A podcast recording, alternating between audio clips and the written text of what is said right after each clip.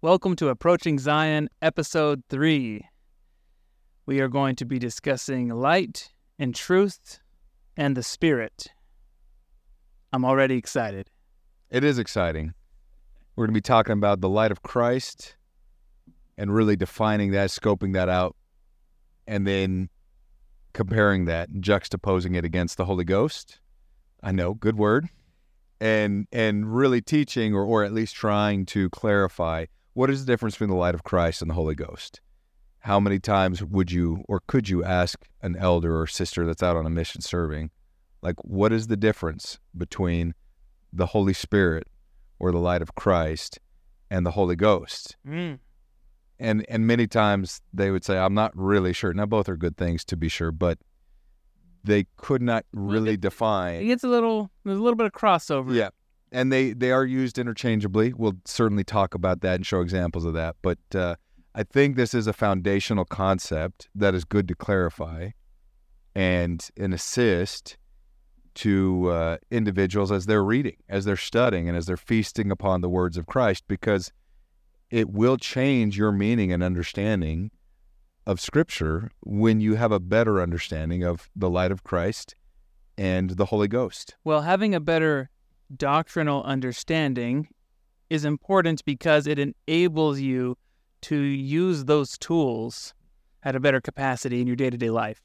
I think that's where the power of, of scripture study and, and pondering, receiving this personal revelation as it relates to uh, to doctrine, right? It's not just an intellectual exercise. It's about being able to apply those concepts in your life in a way that changes your heart. And light and truth, the spirit, this is really a continuation of the last episode. We talked about the doctrine of Christ, which of course leads us to the gift of the Holy Ghost. We talked a lot about personal revelation.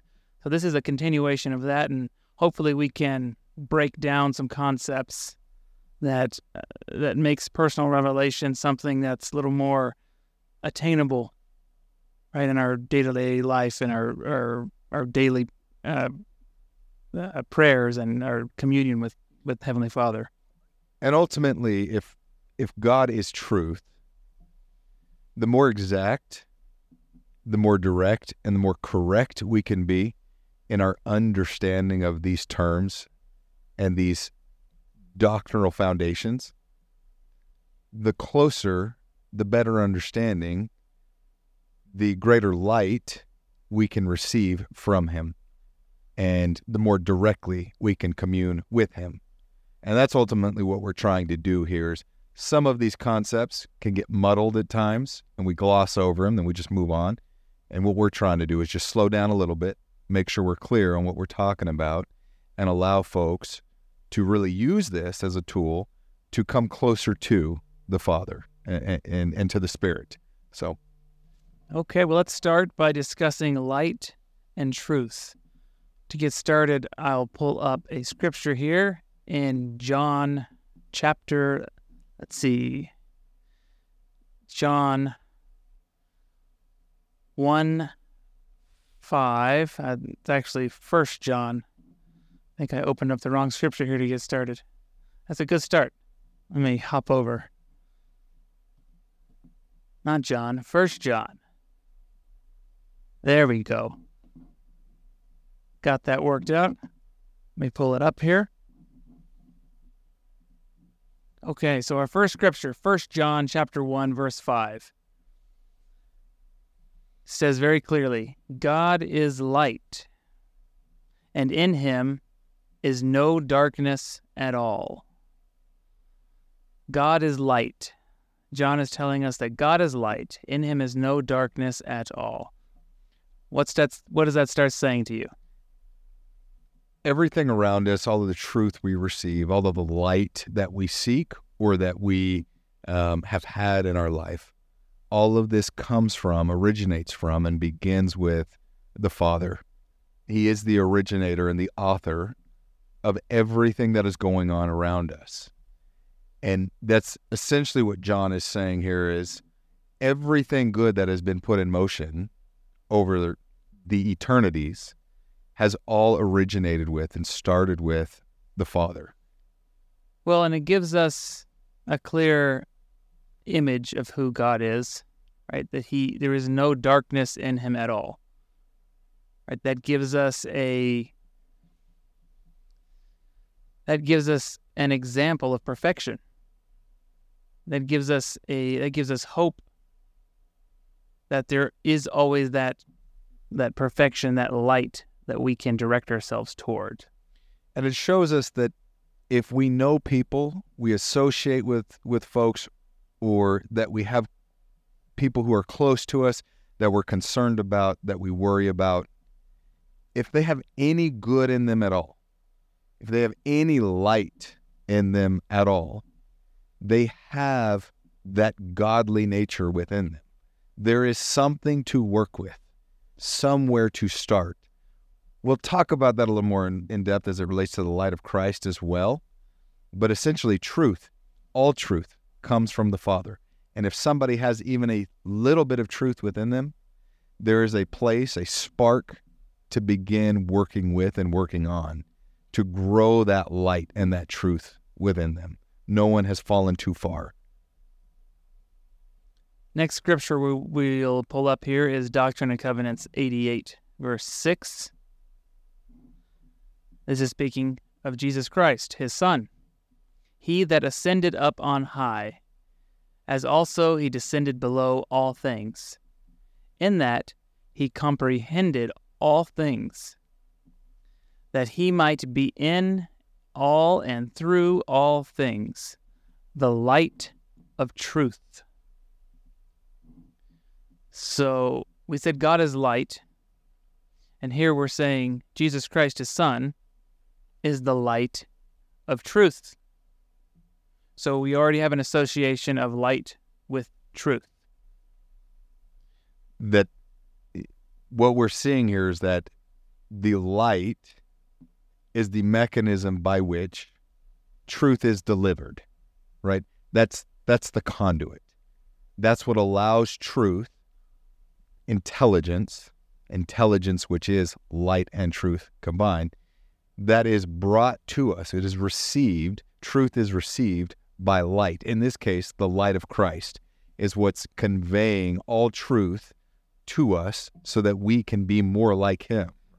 What this is saying to me, Jesus Christ is the light of truth. So we know that Christ was born into this world and he grew grace for grace and he came to a fullness of truth. He was our perfect example of what man can be. He was God with us, God on earth. He was he he was, he attained to, and he represented those perfections, the fullness of truth to all mankind. So, by way of example, he is the light of that fullness of truth, or he is the example, and he is the perfect example and the perfect source of truth so we can set our aim to Him and follow Him, follow in His footsteps and His path, follow His teachings, live according to His doctrine. And we know that it is perfect. It is a perfect path. It will lead us individually to perfection. And that lends to the the description of him as the mediator. A lot of times we interpret that as the one who stands between us and the Father as as our advocate and as the one that's going to the Father trying to justify or, or explain why we deserve the blessings that, that the Father seeks to give, right? But another application as the mediator, I mean, the, the, the middleman, all of that light and truth is received through him because God cannot dwell in unholy places. All of that light and truth must come through the Savior, and he obtained the right to do so through his perfection, through his ability to live the sinless life, right? Well, and his atonement put him in a position to continue assisting us in our journey of accumulating light and truth. Because we are all in sin.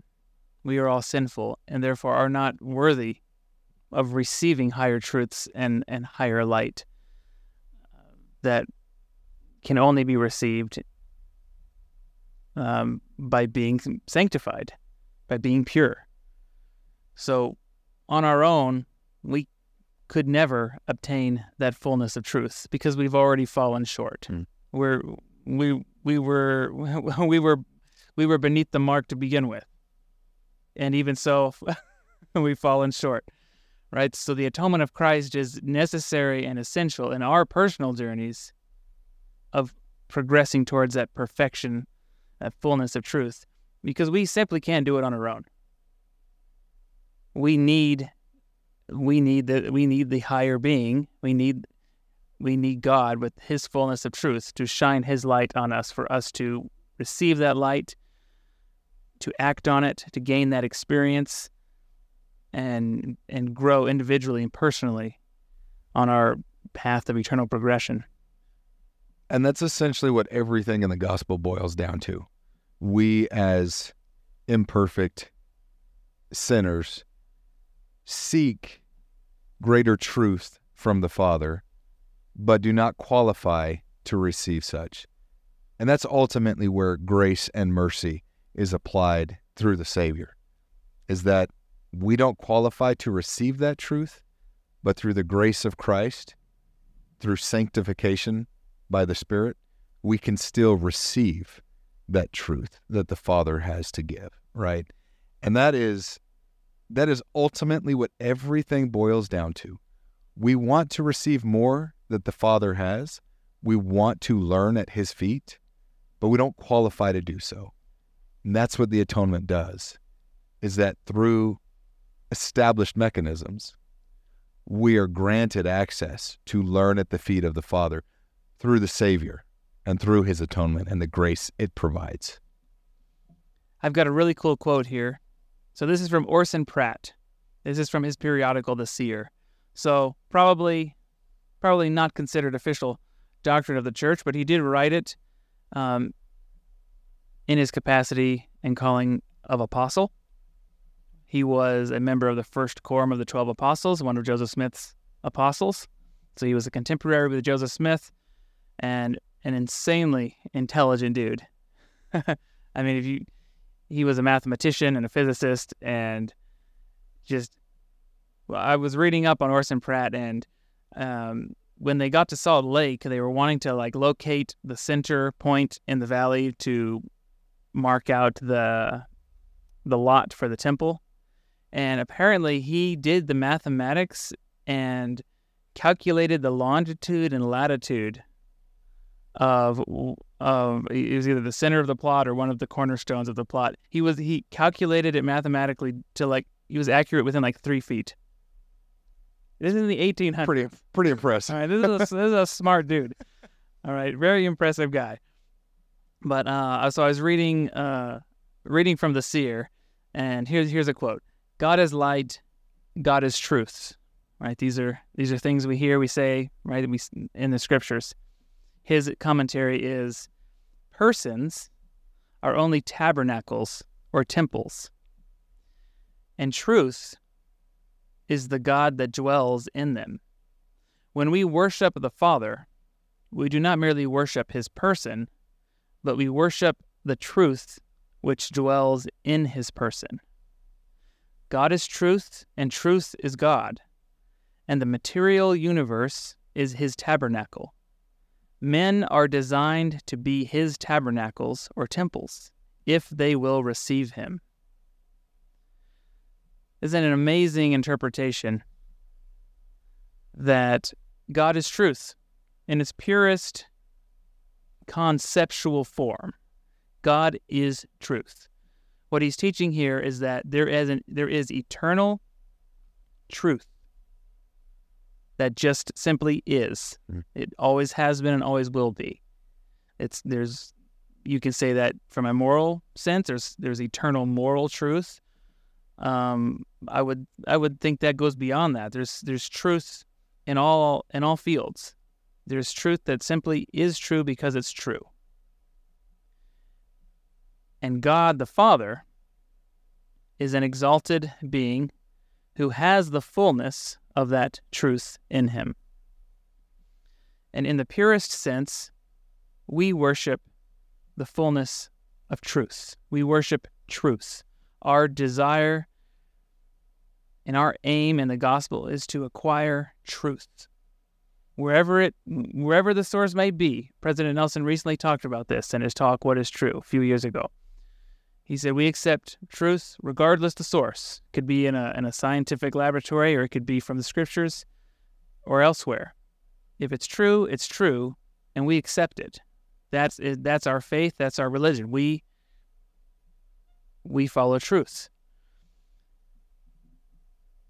And it's interesting. He says that we when we worship the Father, we don't merely worship His person. We worship the truth that dwells in His person, meaning His physical body is not an idol that we worship we worship him because of who he is and those glorious and perfected attributes that he has. If he if if God were to to sin and cease to be cease to be perfect in that truth, well, he would no longer be a source of worship. He would be uh, he would be some one other fallen being, and who would that be to worship? We worship God because of who he is. He is the he is perfection. He is the fullness of truth. And I think those concepts are very they're very interesting to think about, but I think they're very enlightening and they're very beautiful when you really when you really ponder them. And that may be something that with our faith differentiates us from perhaps other Christian faiths where perhaps they would they would say or teach that God created or or um, is the the starting point of that truth, and we don't quite view it that way. We we view truth as e- eternal, that has no beginning, no end, as as we view God. However, it it exists regardless it is there, and He is the physical embodiment of that truth. And why we worship Him is because of that integrity He has to truth. He lives it perfectly, He understands it perfectly, and He administers it perfectly. And so we worship Him because we have complete fidelity and trust that He will do so and not break that, uh, essentially, that covenant He has made to live truth in all that he does, all that he says, everything that he is is truth, and he must adhere to it. Otherwise, as you said, he would cease to be who he is. He would cease to be God. Exactly right. Exactly right. And that may be something God is the fullness of truth. Yep. And that that is a very hard concept to uh to, to think about because it's never going to happen. We know that it won't happen. However, that doesn't mean that it, it could not happen. We just know that he has learned how to and obtained the ability to live truth perfectly. And and so we have perfect faith and integrity that he'll continue to do so and so he's worth worshiping. And it also teaches us the immense value of the example of Jesus Christ because he showed us that man can attain that perfection. Now, Jesus Christ attained it on his own and through his own his own being. He was capable of doing that, and he was the only one born on this earth that could. But what he showed us is that we all have that capacity. At some point in time in our journey, we will have the ability and the capacity if we're progressing, well, if we're moving forward in the right way to obtain that perfection through Christ, obviously. Yes. He was able to do it in one shot, right? First try, he was able to do it, right? We might require more than that. However, he, the the point is the example has been set. Well, it is possible. And the what's important is that we have the capacity. Yes. It is within us. We have fallen short. Yep. But the capacity is inherent in the fact that we are children of God. So we can't do it on our own, but through the atonement of Christ and through His grace, that capacity is is still something that we can achieve through him in a future state. Well, there spiritually, we are made of the spiritual substance to be perfect as the Father is. It's already within us. It's already there. It's just been covered up and, you know, perhaps manipulated or, or abused and, and defiled, so to speak, with our physical body and the temptations we give into. However, the, it, it doesn't change that that perfection capability is still there.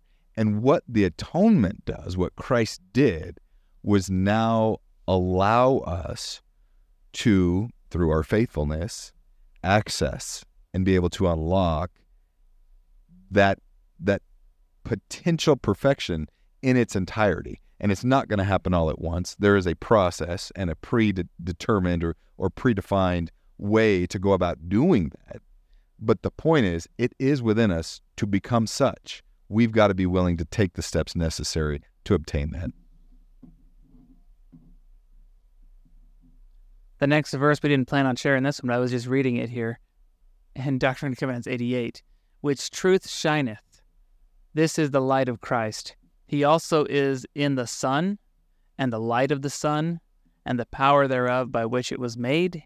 And he is also in the moon, and the light of the stars. So this is clearly referencing kingdoms of glory. Yeah, glory which even more so than the physical entities themselves. Well, it's I think it's referencing the laws by which they're governed. Hundred uh, percent, yeah. So, the light of truth, Christ being that perfect example of truth, that light of truth, it's showing that it's also teaching us here that it is through Christ that the laws are administered and that we are the laws in which we are governed and will be governed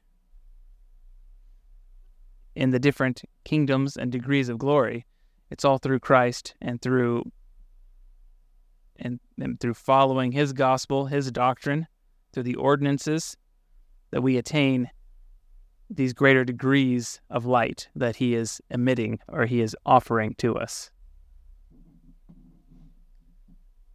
The next scripture we wanted to talk about, kind of wrapping up this initial conversation about light and truth, is in Doctrine and Covenants 93, verse 36.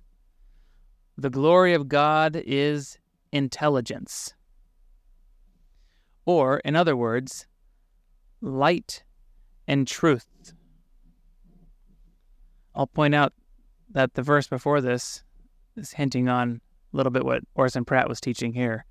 The elements are the tabernacle of God. Yea, man is the tabernacle of God, even temples, and whatsoever temple is defiled, God shall destroy that temple. The glory of God is intelligence, or in other words, light and truth. Light and truth forsake that evil one.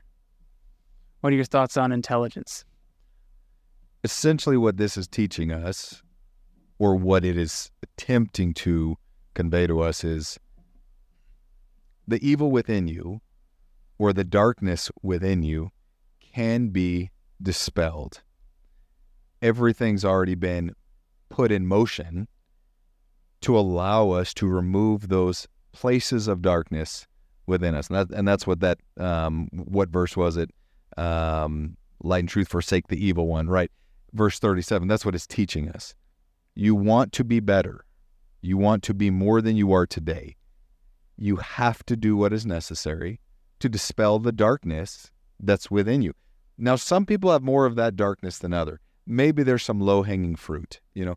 And a lot of times when we begin kind of our repentance um, journey, you know, and and really begin to truly exercise the atonement in us, we we feel really good because there's a lot of that low hanging fruit, that easy to target darkness within us.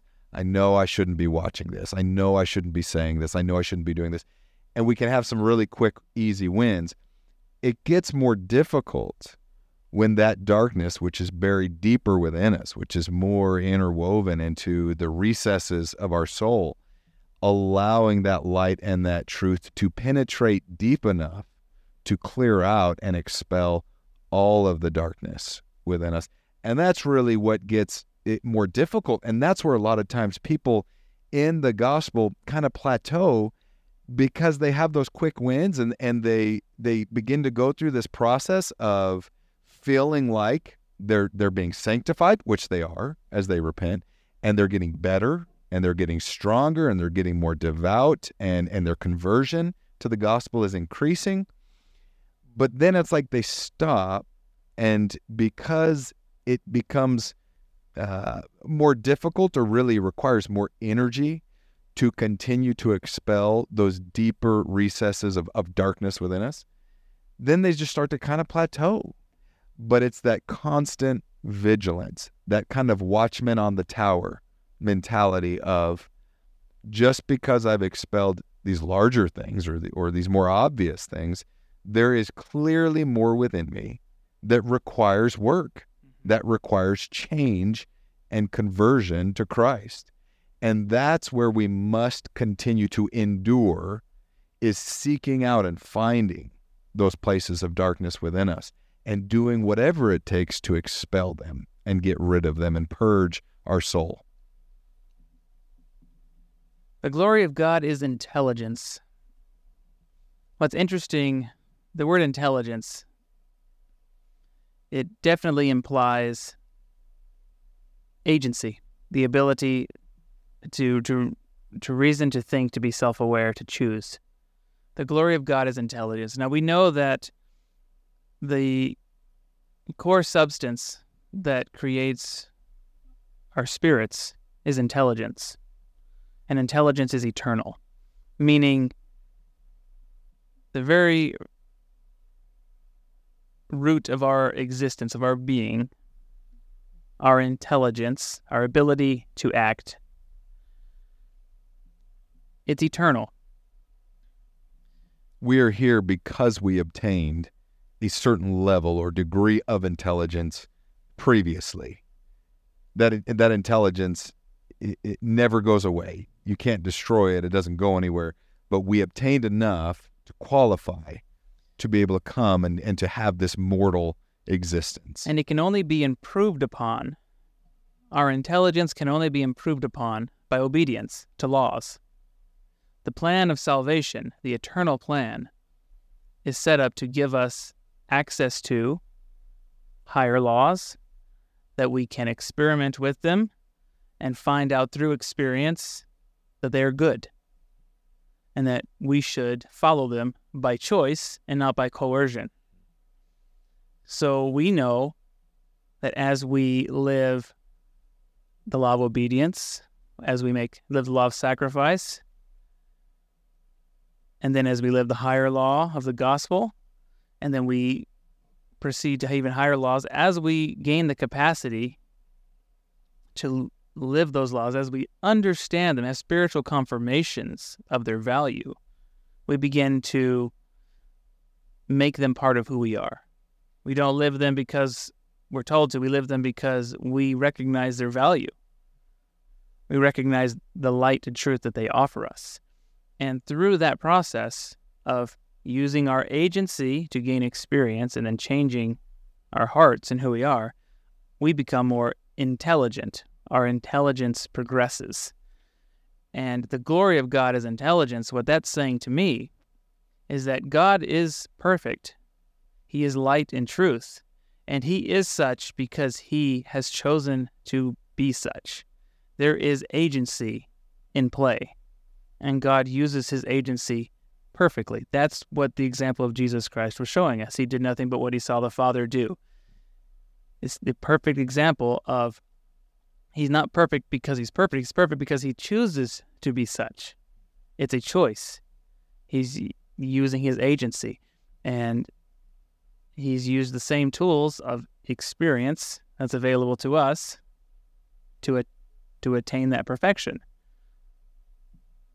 Right? And of course, I don't think it hurts to keep repeating that that happens for us through the atonement of Jesus Christ. Right. Agency is an eternal principle. The Father has agency. Christ had agency, but what did he he tell us? He chooses or he chose to do the will of the Father. Was the will of the Father for him to die, to suffer, to go through terrible things? No, that wasn't the will of the Father. The will of the Father was, I need the rest of my children to have an opportunity to receive perfection. That was the higher law, right? That was the higher desire. The more perfect desire was I have other children who need to receive an opportunity to accept and receive. He wants us all perfection. to be saved, but he couldn't coerce it or force it to happen. Exactly right. There had to be a way to offer it to us and through Christ redemption. choosing to live that higher law to do the will of the Father a consequence of that was the suffering the difficulties the trials and tribulations he had to go through right? So that agency is is eternal and will always be with us. And this is very uh, symbolic of how we need to start perceiving ourselves. We need to think about living higher laws we do things because it is the will of the Father. And what is that will?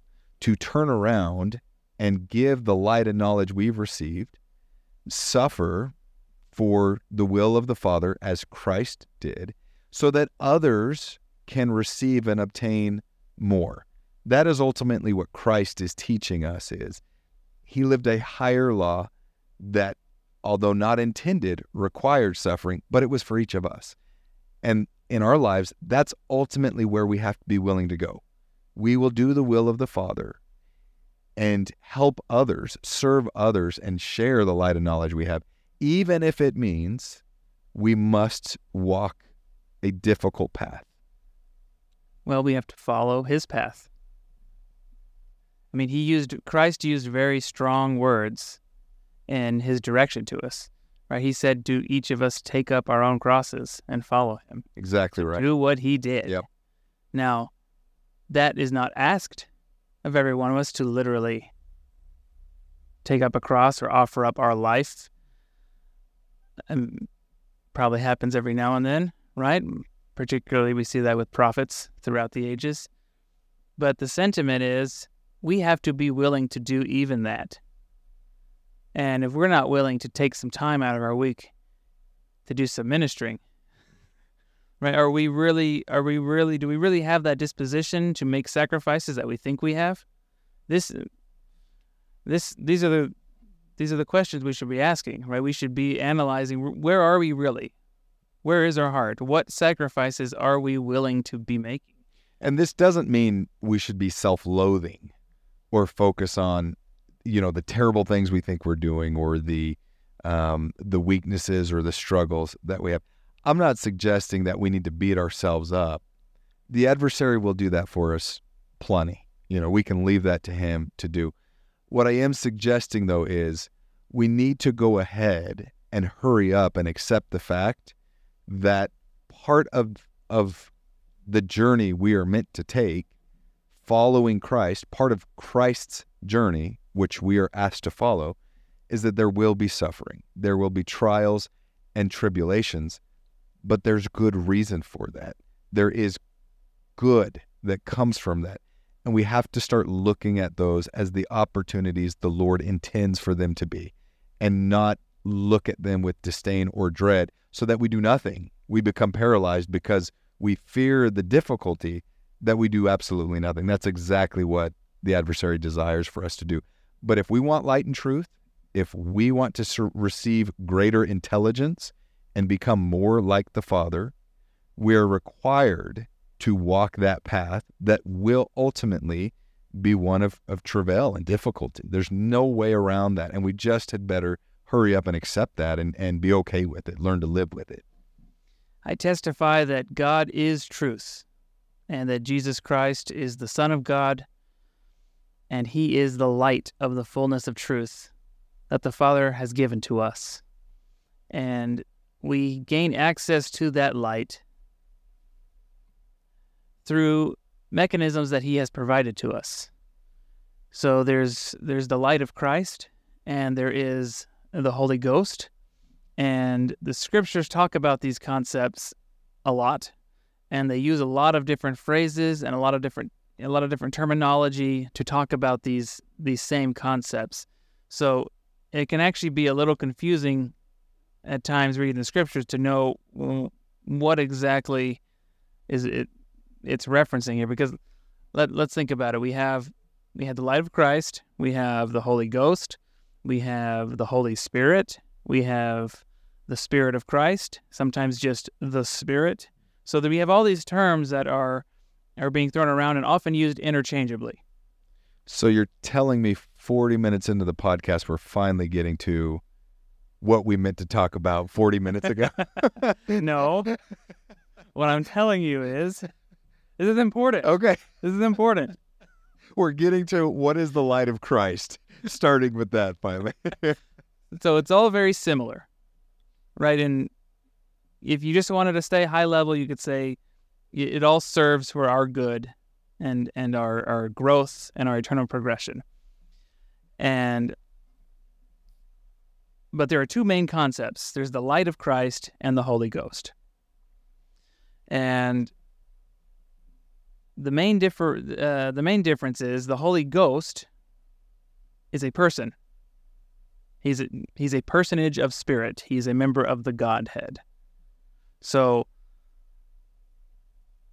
when we're talking about the person of the Holy Ghost, regardless of the word that's being used, it's always the Holy Ghost. And then the light of Christ well, we have, uh, let's see, we have actually have a scripture here. Moroni 7 talks about this, uh, verse 16.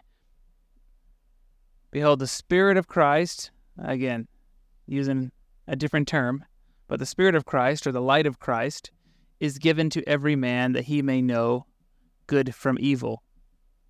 Wherefore I show unto you the way to judge, for everything which inviteth to do good and to persuade to believe in Christ is sent forth by the power and gift of Christ. Wherefore you may know with a perfect knowledge it is of God. So the we know that the light of Christ, at bare minimum, is given to every man. It's something that we have, something that has been given to us. And we know that the Holy Ghost is a member of the Godhead, is a personage of spirit. So regardless, when you're reading the scriptures and these terms are used interchangeably, right? We have to use the context a little bit to clearly understand which which concept, light of Christ, Holy Ghost, is is being referenced, and that will help us to interpret the scriptures in a way that's a little more applicable in our daily lives. The light of Christ is is something that is eternal, something that we have always had and will always have. When we're talking about what is the difference between the light of Christ and the Holy Ghost, although we don't have clear or, or perfect doctrine on what is the Holy Ghost's role after this life, mm-hmm. how, how will our role interchange with his, whatever his role may be after this, this world is, is finally wrapped up and over. However, we do know the light of Christ is something that permeates all eternity, right? So there's clearly a difference between the light of Christ and the Holy Ghost, one of which is the light of Christ has always existed and will continue to exist throughout eternity, regardless of whatever the Holy Ghost role may be moving forward. So in Doctrine and Covenants 84, verse 46, teaches a very similar concept to what we just read in the Book of Mormon. And the Spirit giveth light to every man that cometh into the world, and the Spirit enlighteneth every man through the world that hearkeneth to the voice of the Spirit. Again, Book of Mormon used the word Spirit of Christ. Doctrine and Covenant is just saying the Spirit. We're talking about the light of Christ. And we have a Boyd K. Packer uh, quote here The more we know about the light of Christ, the more we will understand about life, and the more we will have a deep love for all mankind. Light of Christ. The, the Book of Mormon taught us that the light of Christ is what leads us to all that is good the Doctrine and Covenants is teaching us that that light of Christ is with us when we come into the world. So the light of Christ is truth, light and truth that we already have, that we have acquired, that we have learned and have understood through experience and through spiritual confirmation. It is light that we have acquired and has become part of us. It has become part of our heart and part of our change of heart and who we are. And we all come into this world with a base, at least a base level of that truth and light. I would say a qualification of receiving our physical body, uh, this keeping our first estate, is having that base acquisition of light and truth. We're able to live at least a telestial law to come into this telestial world and receive this body, which means we have a basic concept of right and wrong. We know we shouldn't be killing people.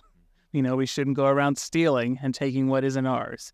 We know that when we are selfish, we can recognize that feeling, that that negative feeling we have when when we're exhibiting behaviors and attributes that are not Christ-like. And we learned through this quote from Elder Packer the more we know about the light of Christ, we will gain a deeper love for all mankind. Why? Because that that light of Christ, as you mentioned, was obtained by each individual in this world previously in, in the in the premortal life, which means if all light and truth is coming from the Father, the Father was invested. He was engaged. He was giving each son and daughter truth, light. He was invested in them. He was helping them along their journey to acquire intelligence. And the fact that they are here is a manifestation of their their their worthiness or um, his his love for them to to which they des- they deserve to continue to progress and receive more of that light and that truth, that intelligence that He's willing to offer them, right? It is the manifestation to us, their existence here as a son or a daughter of God, that they are already worthy of continuing that journey towards intelligence and to perfection. That inherently grows our love for them as we love the Father and understand his purposes better, we must then look at our other brothers and sisters and see them more clearly as the Father sees them and understand their worth, their value, and desperately seek and plead with them to see it themselves and to allow that intelligence to flow into their heart and to their mind and to change the natural man within them, right? That I think that's ultimately what Elder Packer's going here is that our perspective, as we understand the light of Christ, our perspective of man and woman on earth begins to align better and more closely with the Father's perspective. And we love with a greater capacity our fellow human beings on this earth. And I I like that he says the more we know about the light of Christ, the more we will understand about life. Which kind of means to me about the purpose of life our meaning of life, our, our mission here on earth. So we know that the light of Christ is truth. It's His light and truth that we have acquired up to this point. And that means that our role is to acquire that light and truth, is to continue in that eternal progression. And that means that when we talk about the light of Christ, we're talking about that inherent base level of truth, right and wrong, that we bring with us when we're born into the earth, but it also includes all of the light and truth we continue accumulating through our experiences day to day. Everything we ha- all the light and truth that we have received up to this point, that is part of our light of Christ. As we receive truth, new truth and understanding, via the Holy Ghost that increases the light and truth within us, right? that now has increased the light of Christ within us. We'll talk about this more as we talk about the Holy Ghost and his specific role and, and the difference between the light of Christ and, and the Holy Ghost. But I think it's an important concept for people to understand is the light of Christ within you expands it, or at least that should be what it's doing. It's not intended to remain where it is today. The Holy Ghost, and through the mechanisms at his disposal, teaches and gives truth and deeper understanding, new understanding. He reveals new truth to us. But as we then take that truth and make it part of who we are, that light, that truth gets added to and added upon the light and truth we had, which has increased the light of Christ within us, right? So we're not meant to stay with the light of Christ we currently have. We should be expanding that light of Christ, which is done through the Holy Ghost. We'll talk about that more. So, another way of thinking about this is the light of Christ, the truths that we have received, is also part of our discernment. There's a quote by President Nelson. He said that personal revelation can be honed into discernment, spiritual discernment. And to me, that is saying that as we personally acquire light and truth, and that light and truth is no longer borrowed light, mm.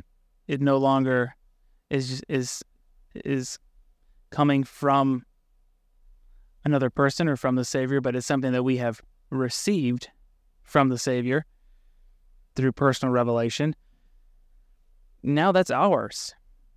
It is part of who we are and it, and it is in us, which means as we go through our mortal probation and we pass through all kinds of experiences and temptations and trials, if we have that truth in us, we can now readily, at will, discern good and evil. At least in that thing, in that truth we have acquired. As we as our intelligence grows and we use that discernment, that is when we truly become agents to act and not to be acted upon, right? As as scripture says, if you truly want liberty, freedom, the ability to act, you must acquire greater and greater intelligence. That's exactly where the Lord is trying to get us to go, right? Is to where we don't have to always have the Holy Ghost giving us the direct path we must follow. We've obtained enough intelligence. Well, once He's given it to us, it's ours. Exa- that's what I'm it. saying. That's what I'm saying. It's ingrained within us. It's now part of who we are. It's that light and truth. It's that intelligence. It's the light of Christ within us now. And we can then exercise our own judgment and truly our agency now to make the righteous choice, right? And that's that's real agency, right? It's choosing to follow the Father's plan, to to live a righteous lifestyle. We have a few quotes here. We probably won't uh, read them all. Let's just touch on them. But we have a few quotes here. Is it from the same talk from Elder Packer? Yeah, from Elder Packer. Yeah. Uh, what's the What's the title of that talk? Uh, the Light of Christ, I believe, from 2004. 2004. He gave it to mission. It is a is a, a, a talk that he gave to to mission presidents or outgoing uh, mission presidents. So it's it's not a conference talk per se, but clearly on par with those mm-hmm. and uh, easy to find. Gospel Library. But he, he mentions a few things about what the light of Christ does for us. And well, let's just read through some of these. The Spirit of Christ can enlighten. So he says it can enlighten the inventor, the scientist, the painter, the sculptor, the composer, the performer, the architect, the author, to produce great, even inspired things for the blessing and good of all mankind. This Spirit can prompt the farmer in his field and the fisherman on his boat. It can inspire the teacher in the classroom, the missionary in presenting his discussion. It can inspire the student who listens. And of enormous importance, it can inspire husband and wife and father and mother. So we're talking about the light of Christ. We're talking about truths that we receive. We're talking about discernment and we're talking about application of those truths. So I think that we talk about coming into this world with with truth, and we often say, you know, the conscience and that right and wrong. But I think we also come into this uh, life with gifts. Mm. We have light and truth, certain experiences and gifts that we already had previous to being born, Mm. and we bring those with us as well. And while we don't have a memory of them, that light of Christ is in us and ready to be activated once we have sufficient experience for it to it to shine. So I think that's why we see inherent gifts and different inherent gifts in different people. Right? Why can one person say uh, say I'm going to learn to play the piano and they pick it up so fast it becomes so good so fast and someone else it's a struggle. Well, there's some kind of light that they brought with them that through a little bit of practice it immediately starts shining it's readily available and that's as true for spiritual strength as it is for all kinds of different capacities so president packer is talking about inventors and scientists and artists um, we have light and truth and gifts that are in us inherently and just through a little bit of experience those things can just shine brightly once once we hit upon them in in his the next quote we have here, he he kind of touches on the inverse of that is it can warn, it can guard, it can guide, as we've been talking, but it can also be repulsed. It can be covered up, essentially.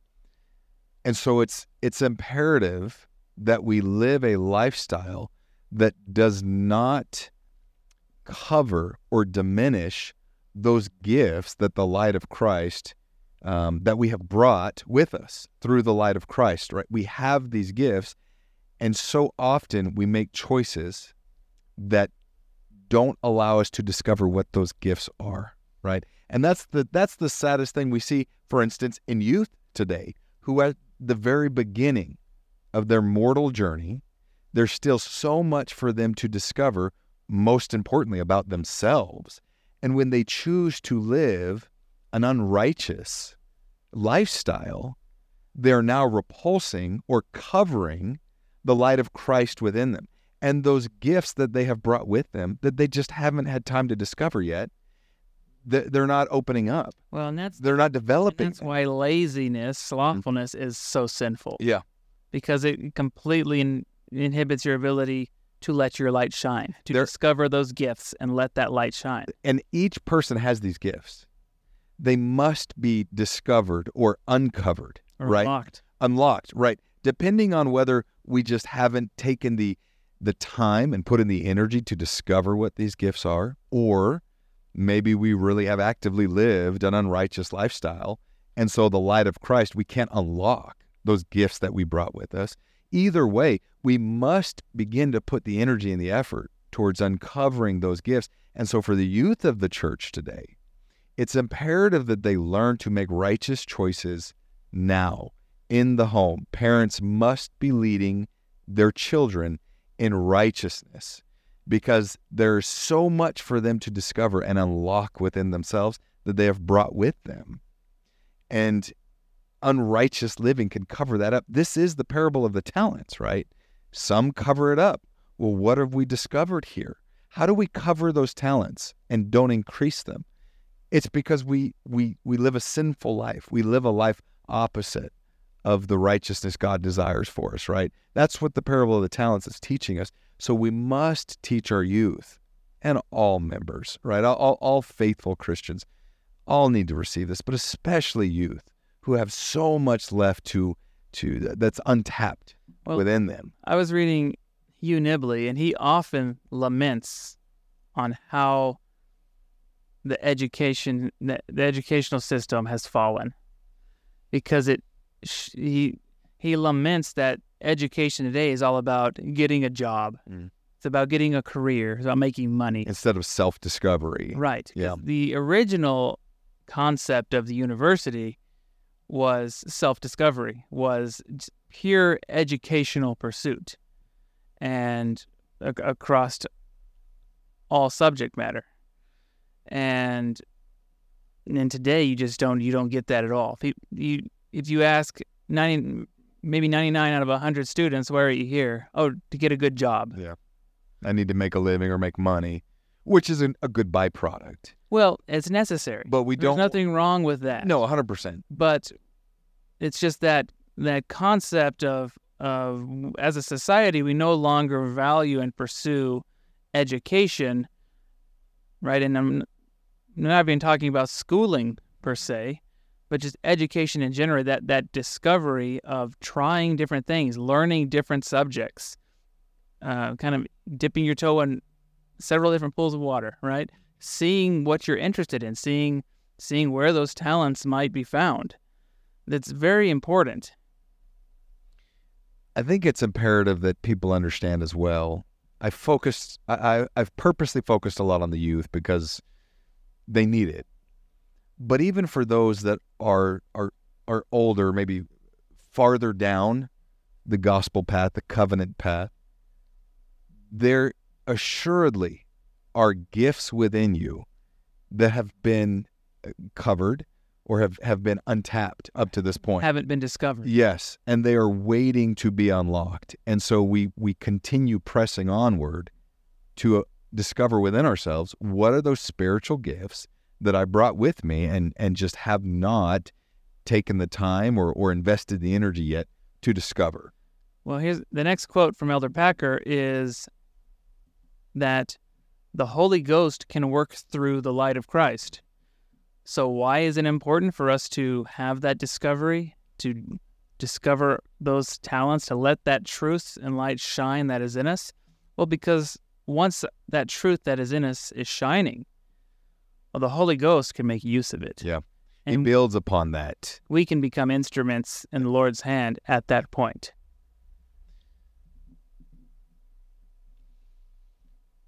The next quote is from President Harold B. Lee. The that light never entirely goes out. Speaking of the light of Christ. It never entirely goes out unless we commit the unpardonable sin. It glow its glow may be so dim that we can hardly perceive it, but it is there for us to fan into a flame that shall burn brighter with understanding and with knowledge. Except for that, we wouldn't be able to achieve. Our missionary work would come to naught.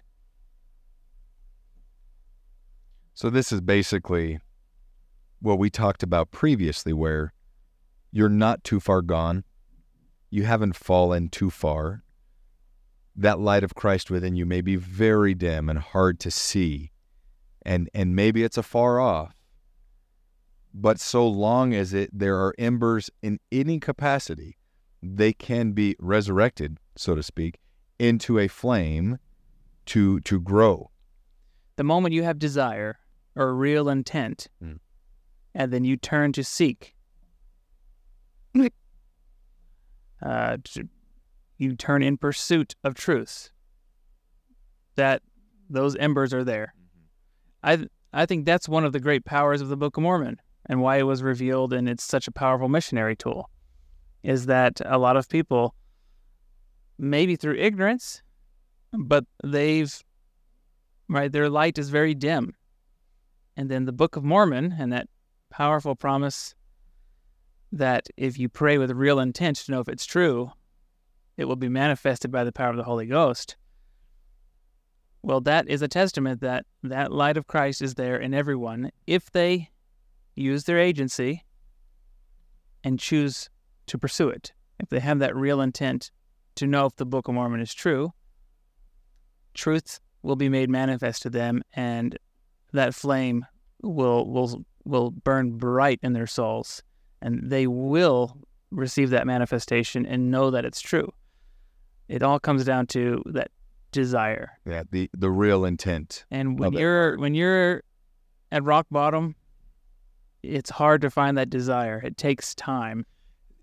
That is a it is so difficult to explain or help somebody who's either struggling with their testimony or maybe an investigator who is is meeting with the missionaries and and likes a lot of what they're hearing, but um, they don't quite have that uh, that that real desire, real understanding yet. And then the missionaries will make a promise like that, like pray about the Book of Mormon. You can receive a personal witness of that. It is so difficult to describe and to put into words that fanning of the embers to roar into a flame, right? And that's essentially what the Holy Ghost does at that moment. With when you pray with real intent and you truly seeking an answer of, of truth, right? Of of what God is willing to give. When the Holy Ghost descends upon you and then witnesses to you that yes, this is true, those small embers you may have had all of a sudden it's like pouring gas on the fire, right?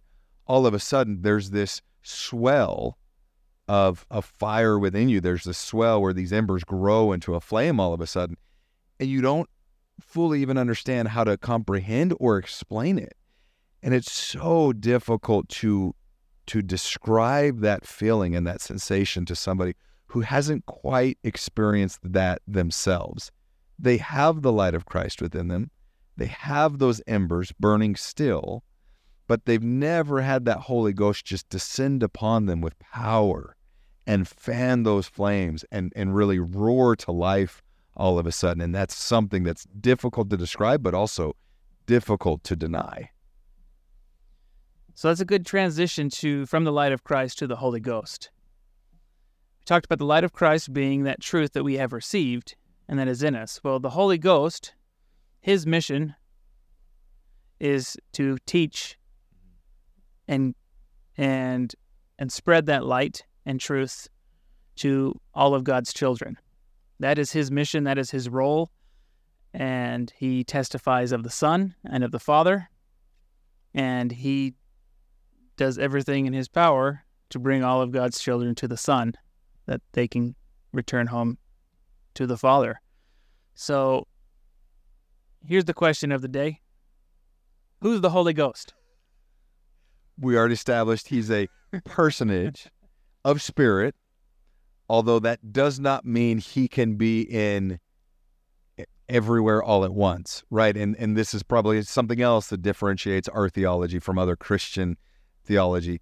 The Holy Ghost is a personage of spirit. However, it's still um, there's a definitive person he has, there. He has a spirit body. Yes, a Therefore, spirit body. he is in one place. One place at, a, at time. a time. Right.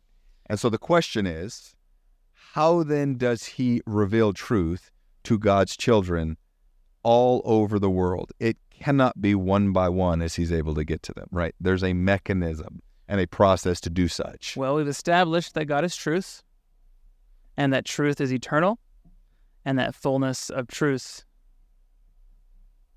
uh, resides in tabernacles or in temples, right? That God in His body is a has a perfection, a fullness of truth. Well, the Holy Ghost does as well. Mm. He has that same fullness of truth. So we uh, know that angels also have a portion of that truth. They have received a portion of that truth and can also transmit uh, that truth. To set some context of what of, of where we're going with this, I wanted to bring up Doctrine and Covenants one, verse thirty-eight. What I, the Lord, have spoken, I have spoken, and I excuse not myself. And though the heavens and earth pass away, my word shall not pass away, but shall all be fulfilled whether by mine own voice or by the voice of my servants, it is the same. So, what we learn here is that God, He gives the law, He teaches the fullness of truth, and then He has servants that also go forth, teach that same truth, and fulfill his word. It's easy to read that scripture in D&C and then just assume he's speaking of you know, the the prophet of the church or the apostles that are on the earth right now. But that has a broader application. Well, that's very important because in all right, all things spiritual and and temporal, right, they mirror each other. So, how is the word of God administered to the earth, right, today? Well, it's done through his church. It's done first and foremost through his prophet. It's done through priesthood keys. If there is new revelation for the world, it comes first to the prophet and the apostles. the prophet who is the presiding priesthood holder Yes. over the earth. president of the church. Yep. He presents the revelations, right? It's ratified by the quorum and the first presidency. And then how does it get shared and implemented throughout the world? Well, that's done through the organization of the church and Yep. through the priesthood. Yep. We have 70s, we have stake presidents, we have bishops, we have elders quorum. Right through the priesthood and through the organization of the church, through the ministry of angels on the earth, the word of God is is is available. And, and today, through the restoration of the gospel, it is available everywhere. And then through technology, it's even more readily available. So we have a type, we have a, a symbol, A model. a model on earth now of how truth from God is communicated with the world and with us individually through those priesthood channels. We we see we understand that Christ established his church through his mortal ministry. He established the method for doing just what we've been discussing, bringing truth and light unto as many people as possible in the mortal world in which we live. But then we know through modern revelation that when he died before his resurrection, he was doing the exact same thing in the spiritual realm as well. And I think that's where you're going next with this is he established the model initially through his mortal ministry. But we know that that didn't end there. It continued into the spiritual realm. Well, the question is who's the Holy Ghost? well, what's the model? God reveals his word through the prophet, through the president of the church. So the Holy Ghost, if we put that into the spiritual, the Holy Ghost is the presiding spirit or the president of the church, the prophet of the church in the spirit world. He is God's mouthpiece in in spirit. And we know he has a spirit body. He is confined physically to a degree, spatially. So then, how does the Holy Ghost communicate God's word to all of God's children? Well, let's look at 2 Nephi 32. What do we see? Verse 3 Angels speak by the power of the Holy Ghost. Wherefore they speak the words of Christ. Angels speak by the power of the Holy Ghost. Therefore, the Holy Ghost speaks through the ministry of angels. The organization, a similar organization to what we see on earth, an organization of priesthood, exists in the spirit world, and the Holy Ghost presides over that ministry. Just as the prophet on earth today is able to delegate keys and responsibilities to others to help administer the affairs of the church, the Holy Ghost is able to do the exact same thing, right? He's responsible for ultimately all that is being done in the spiritual realm, which includes testifying of and witnessing to those of us here in the in the mortal or physical realm. However, there's an organization and a structure with keys that are delegated, with angels essentially um, that are are given authority to speak on behalf of the Holy Ghost, right? Just as the apostles can speak for the prophet today, angels are qualified and, and receive the authority to do the exact same thing, right? This is how the Holy Ghost performs his function many places all at once without he himself being spatially in many places all at once. So the ministry of angels is is key in our communication with God and in, in the role of the Holy Ghost in making the fullness of truth available to all of God's children. And Alma talks about this, the book of Alma. Um, he talks about that after Adam and Eve fell, angels were sent to preach to them, right? The inspired translation of, of, of Genesis says the same thing. After after many days, an angel of the Lord appeared and, and preached unto Adam. Um, right in the temple, we learn the same thing that after the fall, the Lord sends angels. And and what do we see? We see a representation of a presidency. Right? Just as Christ in his mortal ministry had Peter, James, and John, a, he left a presidency on earth to be that mouthpiece of truth to all the world. The Holy Ghost operates in the exact same way. And we need to understand that the the concept of observe and report is happening simultaneously on both sides of the veil, right? There are those with keys, responsibilities, stewardships on this side of the veil who are observing and reporting. And there are those on the other side of the veil who receive the same direction. Now, they may be looking at things from a different perspective, and their calling might be altered slightly from what those on this side of the veil are, are asked to do. However, the concept of observing and reporting, just as we see and learn in the temple, is happening all day, every day on both sides of the veil right now. Everything that we're doing is being observed, reported on, and ultimately written in our book of life, so to speak, that we will stand to account for one way or the other, right? And the question posed are, are you remaining true and faithful? That is something that we can can answer in the affirmative to those in which are observing and reporting, right? When we go before a, a bishop, bishopric member or a stake presidency member to do our temple recommend interview, ultimately what they are doing is is observing, reporting back, they're signing their name saying, yes, this person, so far as I can tell and discern, is worthy to enter the house of the Lord, right?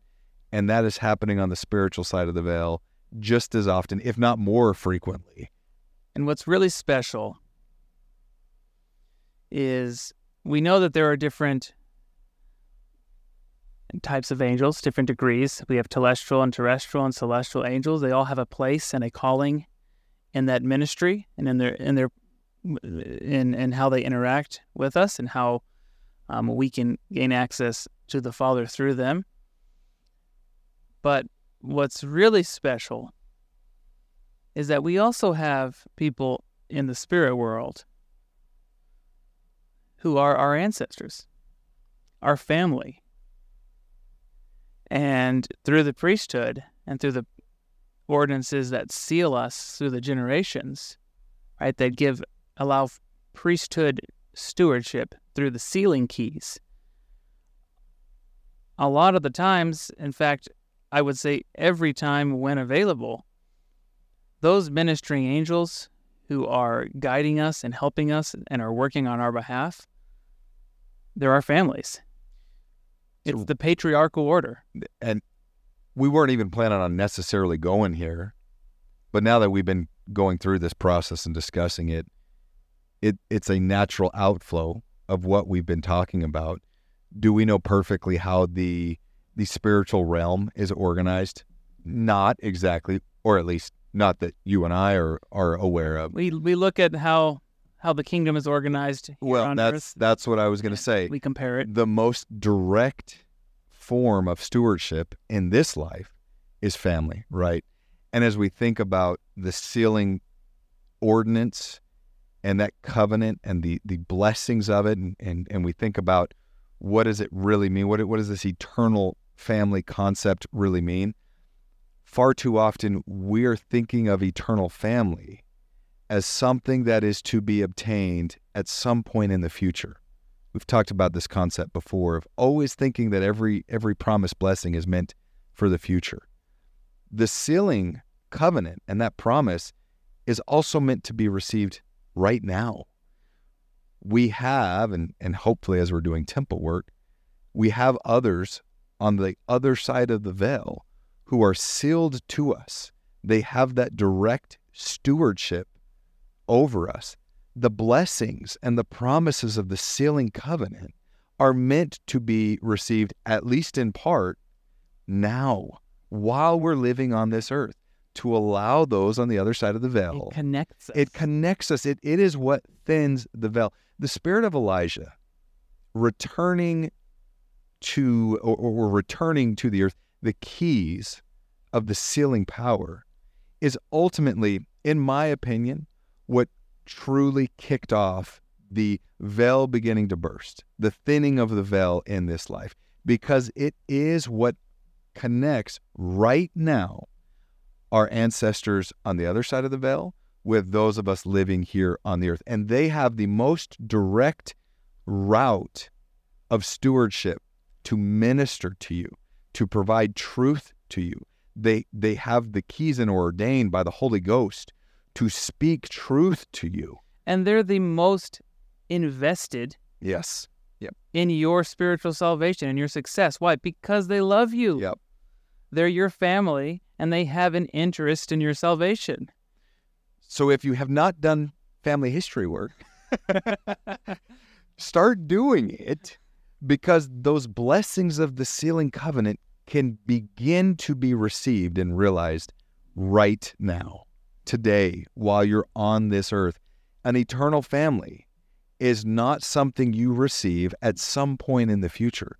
It is something to be exercised in your life right now that can bless you and your mortal family here on earth right now. I'll give a funny example. It'll sound funny. But if you need if you need counsel, if you need advice, who are you going to go to? Well, you it's likely that you're not going to have access to go to the prophet. Right? You probably don't live where he lives. You, even if you did, you, how are you going to get access to have a have a How are you going to get through his security detail? right.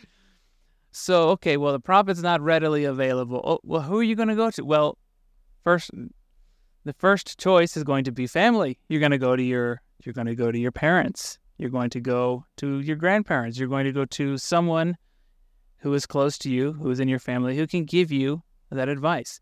Now, your patriarch, your father, the advice that he gives you, you know, we're speaking on, on in spiritual terms. Well, where is where is the advice he's going to give you? Where does that come from? It's going to come from the scriptures and the words of the living prophets.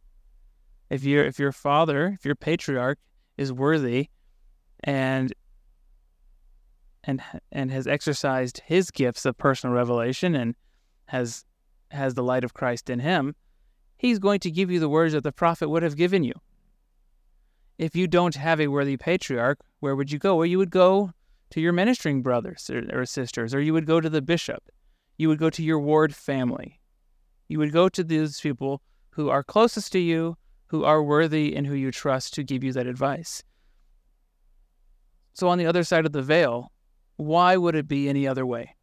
Why would not the the ministering angels, those who are, are representing God and the Holy Ghost, uh, and are representing the pieces of that fullness of truth that they have, why would they not be those who are closest to us, ministering to us and helping us through the veil? we know that a a, a patriarch, a, a righteous father, and a righteous mother in this life has keys and stewardship to their children that no one can replace. The church cannot replace those keys. Well, Elder Oaks, President Oaks, has actually made it explicitly clear the First Presidency does not have the power to exercise priesthood keys in the home. Yes. Those keys belong to the patriarch. That's correct. That's a very powerful piece of doctrine that I'm sure that's going to. We'll, we'll expound upon it at some point in the future. But the point is well made that in your home, in your family structure, the church or the brethren do not have keys over your family, whereas the patriarch does. That doesn't go away or dissolve. That is an eternal key, an eternal stewardship that is given to you that post mortal existence you maintain mm-hmm. and and through the sealing covenant can continue to exercise and that's ultimately what we're saying is that's that is available that link is available now and eternal families is a concept we should be exercising today Right. Because all of your ancestors are your patriarchs. exactly right Yep. And if they had those keys on earth, they will continue with those keys through the veil. so do your family history work We've got a few more quotes here about the Holy Ghost. Um, once a person has received the gift of the Holy Ghost and can cultivate it together with the light of Christ, which they already have, then the fullness of the gospel is open to their understanding. So, the light of Christ that we already have, there's an amount of truth that we've already accumulated together with the gift of the Holy Ghost, or personal revelation, being instructed through the veil, leads us to the fullness of the gospel. I always go back to section 109 of the Doctrine and Covenants, where it talks about that through the temple we can receive a fullness of the Holy Ghost. We can receive of that fullness of truth that God has available to us. And that is available through the ministry of angels, but it's available to us through living our covenants and being worthy to exercise that authority and request, right? Ask, seek, knock, and receive more from God through the veil.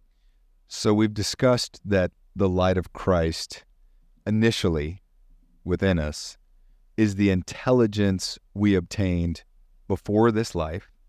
We brought it with us into this life. So we have a baseline line of Christ, light of Christ that we start with. And then the Holy Ghost, through proper priesthood authority, through the restoration of the keys of the priesthood, the gift of the Holy Ghost now allows for further light and knowledge, further truth to be given to us, which expands the light of Christ within us. It, it expands our intelligence. And this is how we begin to move towards the Father. We just watched a video by Elder Bednar. Maybe we should embed it in here because it's such a good, powerful video where he essentially is is is is expressing. I, I think it's probably a young single adult or some sort of single adult conference he was part of. He he was expressing to these individuals that you cannot borrow light. If you only know and understand what someone has told you, it's not enough. If you only know and understand what you have read, it's not enough. Only through taking the light of Christ within you, the intelligence that you have, and then adding upon that through the Holy Ghost and the Personal revelation. the the ordained calling that the Holy Ghost and his ministering angels have to reveal truth to you, only coupling those two things together, can you then begin to receive all that the Father has. That's a long journey, but too many of us are either relying on the intelligence we already have and are not exercising the revelation we know is available, or we haven't taken the time or the energy to understand how revelation is received to where we can add upon the intelligence, the light of Christ within us. And we have to have both. We have to take what we already understand, the intelligence that the light of Christ has brought to us. We have to add to it with the Holy Ghost and its ordained calling so that through those we receive further light and knowledge, which is exactly what the temple is trying to teach us, right? You've got to continue to receive that personal revelation. The plea of a living prophet of God is learn to receive personal revelation in your life. I testify of the truthfulness of personal revelation. I have gone to the Father in prayer and I have experimented on these concepts and I have personally received time and time again personal revelation. Sometimes that's confirmation of truth, sometimes that's enlightenment in ideas, sometimes that's commandments of things that I should do in my daily life commandments that are just for me. It comes in a myriad of ways. But I testify that personal revelation is real and that the Holy Ghost and the ministry of angels is real, and we have access to the source of the fullness of truth. I have felt that in my life, and I testify that it is true. The last thing I'd like to speak on is We've talked about the light of Christ. We've talked about the Holy Ghost.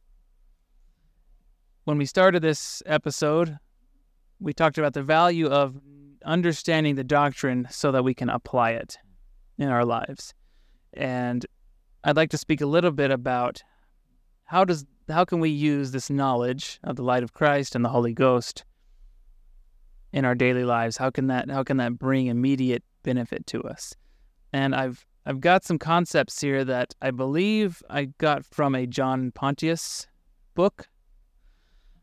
Um, but it it's a it's it's a way of explaining how the light of Christ and the Holy Ghost operates within us in a way that is was very insightful to me, and I think about it all the time, and it's something that br- has brought me awareness when I'm in situations of of trial or of temptation or um, when I'm trying to seek discernment about something or, or revelation, it has brought me a lot of insight. And his what he uh, his explanation is that we've all got voices in our head. it's sad but true. There's no denying it. We're all a little bit crazy. No. Also true. but um, but there are there are there are multiple voices enticing us at all times. The Book of Mormon teaches this. And the trick is to be able to discern or recognize who those voices are, where they are coming from. So the first voice that's in our head is our own personal voice. That's the that's the I voice, that's the me me me voice anytime you're pondering or wondering, saying, I wonder if, should I, that's you. You can easily recognize that voice because it doesn't know a lot. it's always it's always thinking and trying to work things out. It's always trying to figure stuff out, right? It's insecure. And it's important first to recognize that that is your voice because that voice is influenced by the light of Christ the truth that you already have, and that is your own personal discernment. So you can, when you are when you're pondering and you're you're have that insecurity, uh, you can rely on discernment that you already have, and and that can, and that that guides us in in in how we think about things. So we always have our own voice going on, and it's very important to recognize that's the I voice. That's the active voice that you have.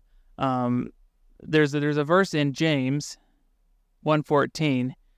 Uh, it says, "But every man is tempted when he is drawn away of his own lust and enticed." Alternate translation of lust is motivations. So every man is tempted and drawn away by his own motivations.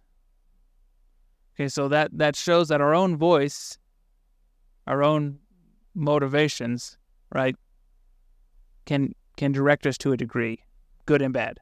Right? There's that natural man and there's the truth and light that we've we've accumulated. So we have our own voice. The second voice in our head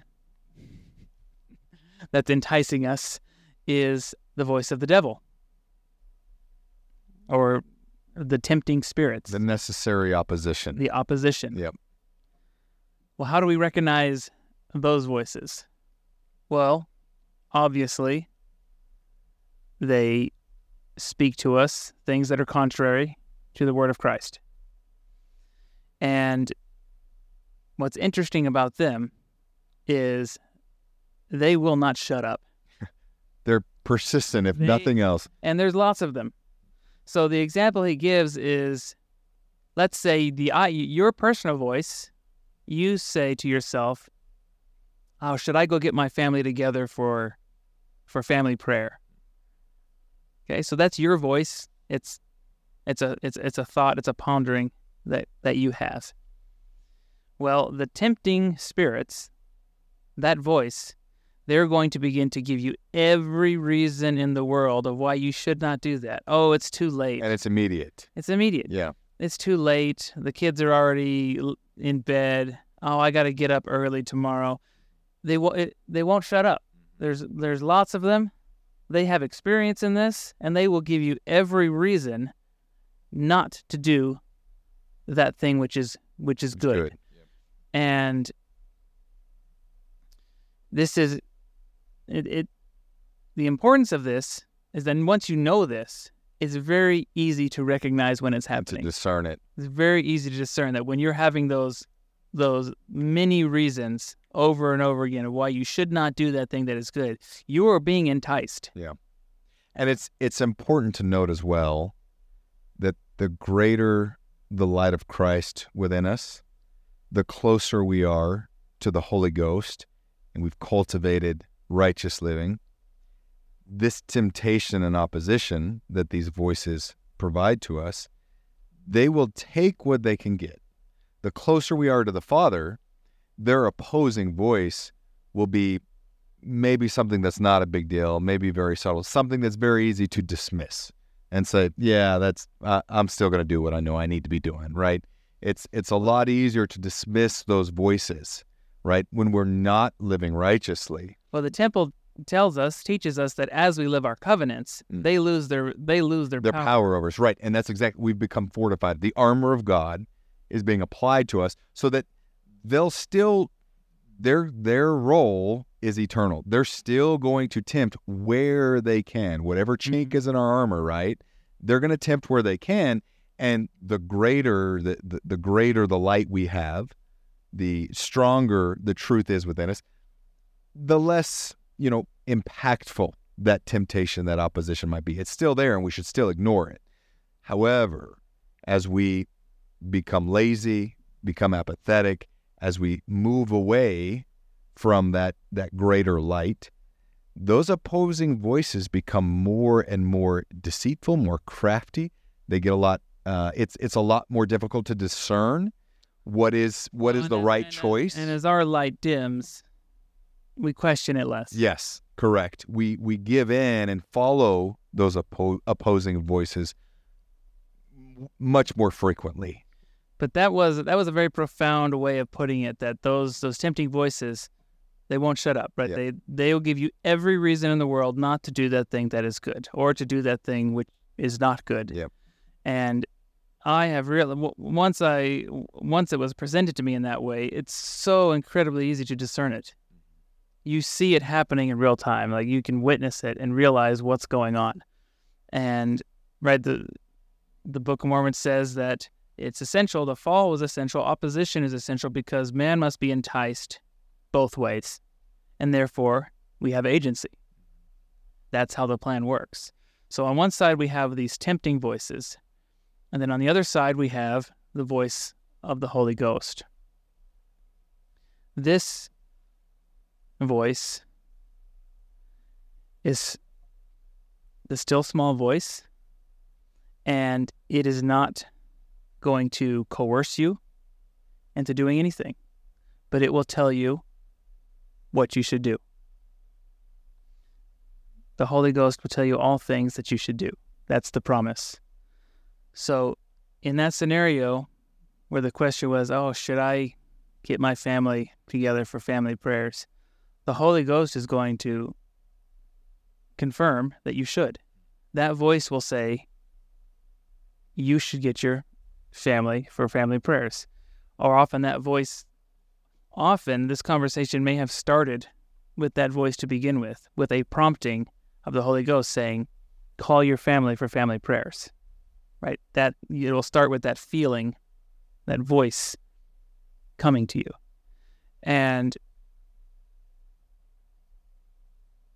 it's generally going to happen once, right? The Holy Ghost is not going to keep trying to convince you to do what is good. It will give you what you should do, and it will let you, it will respect your agency.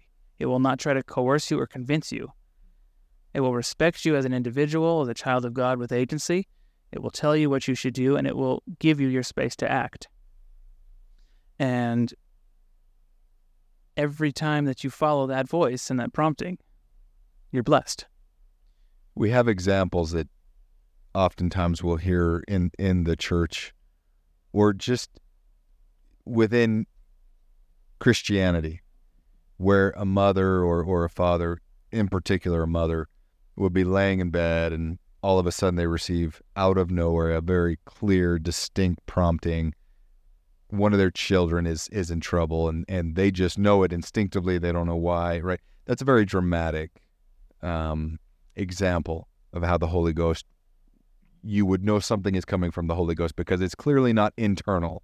It is something that is outside of you and that, that you're receiving and, and probably doesn't make sense initially. But then there's there's ones that are a lot more subtle.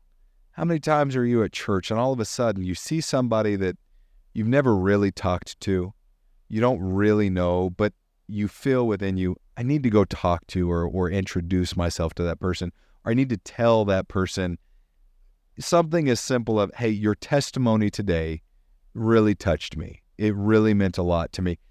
Something like that that is outside of yourself. It's very subtle, may not seem like a big deal, and is usually pretty easy to pass off and, and to ignore if you want to. Those are those can be just as impactful and important, if not for you, for the person that the Holy Ghost is trying to touch as well and trying to minister to as well. And and those promptings are the ones that I think are usually received more often, but they're a lot easier to dismiss as well when it's the other people around that the Holy Ghost is seeking to have us minister to. And we just say, oh, I'll talk to that person next time, or I'll mention something to that person later. And you don't realize the chain of events that, that, that the Holy Ghost may be trying to set in motion that you're um, that you're denying or stopping before they've had a chance to really come to fruition. And I've learned that the promptings of the Holy Ghost, 99 times out of 100, maybe maybe much more, they're going to be small and simple things. It's going to be go talk to that person, give this person a call, go visit this person bear your testimony about this thing. They're going to be small and simple things that you still need to do. You wouldn't have done them otherwise on your own because it may, it's maybe that person is just off the beaten path. You you wouldn't be by there ever on your own. Whatever case may be. The Holy Ghost will prompt us to do small and simple things and through them miracles happen. There are so many plans in motion for each one of God's children. That the Holy Ghost can direct you through small and simple promptings to interact and be there at the right time or to say the right thing that can make a difference. Mm. Right? That's true ministering. Is having that prompting. Knowing better the people around you, being aware of your situation, and then being able to understand, to hear, and receive those simple little promptings that are generally pretty easy things that you can do. They might not seem like some great big revelation from the heavens, but it will produce miracles, if not for you, for the person you're prompted to serve.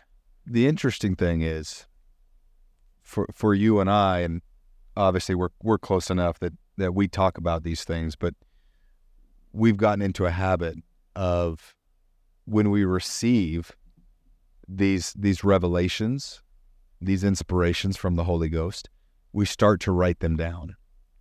And we'll act on them. And we will not have any clue or any immediate, you know, cause and effect. We have no idea what that thing we did or or or the the follow up we performed mm-hmm. on that prompting did, but we write them down, mm-hmm. and we're able to go back three months, Well, I write- six months I later. write down that I received it, and then I write down that I acted on it. Yes. And then you don't recognize until months later that something you acted upon ended up having an extremely profound effect on somebody's life or on your own life. You know, you do something today, nothing seems to come of it. Having that record makes it very clear when miracles happen. Yes. You uh can you can witness it. Yes, you can witness miracles in your life. Write it down when you receive an impression. When you act on it, write down what you did. And sometimes you will immediately see the fruits of responding to that, that prompting from the Holy Ghost. But many times not. However, you have it written down. A lot of times I like to just look back and say, you know, what did I receive? What did I do? And all of a sudden, you'll reread it and you realize, I had no idea that was going to have such an impact, but now I see why the Spirit was leading me to do that thing, you know. And so it's it's imperative that we outwardly demonstrate to the Lord that we are actively listening to the Holy Ghost and that we are following up on and acting on those inspirations that were that were given. Thank you for joining us on this episode. Yeah, I think this was about twice as long as we expected it to be. Definitely. Always is. Yeah, it always That seems to be the case. But I'm very grateful to be able to have shared some of these concepts and thoughts. They are they are ideas that have had a great influence on me personally, understanding the light of Christ, the Holy Ghost and the ministry of angels, and understanding how to discern them more easily in my daily life. It has had great impact on me personally and has been a great blessing to me. And I'm grateful for the personal revelation that I have received on these subjects. And I hope that we have been able to speak at least a little bit with a spirit of prophecy that the Holy Ghost may touch the minds of whoever hears these words, that you may receive inspiration and be taught directly by the Holy Ghost and learn exactly what you need to learn right now for your life. And that is my prayer. In the name of Jesus Christ, amen. Amen. And I might just finish with to all of God's children, as we discussed, the light of Christ is within you. Wherever you are, wherever you find yourself, whatever desperate situation you may or may not be in, the light of Christ is still within you. And we've just got to give it a little room and a little space and feed that light with whatever we have to give so that it can grow and burn within us until the brightest day where we become and, and reflect the attributes of Christ within ourselves. The Lord is pleading with each of us as his children to give him just a little bit of breathing room so that that light that is within us is not covered that it's not that it's not you know doused and and and that we don't put water on it and try to to extinguish it altogether. Give the lord a little bit of room. Give him a little bit of dedicated space in your life and allow Him to work miracles and to truly transform you, not just into a new person, but into the person that He has already um, already ordained for you to become. We've just got to give them a chance to do it. So don't give up. Continue pressing forward in faith and and give the Lord a little more room today than you gave him yesterday and you'll start to see those miracles happen in your life.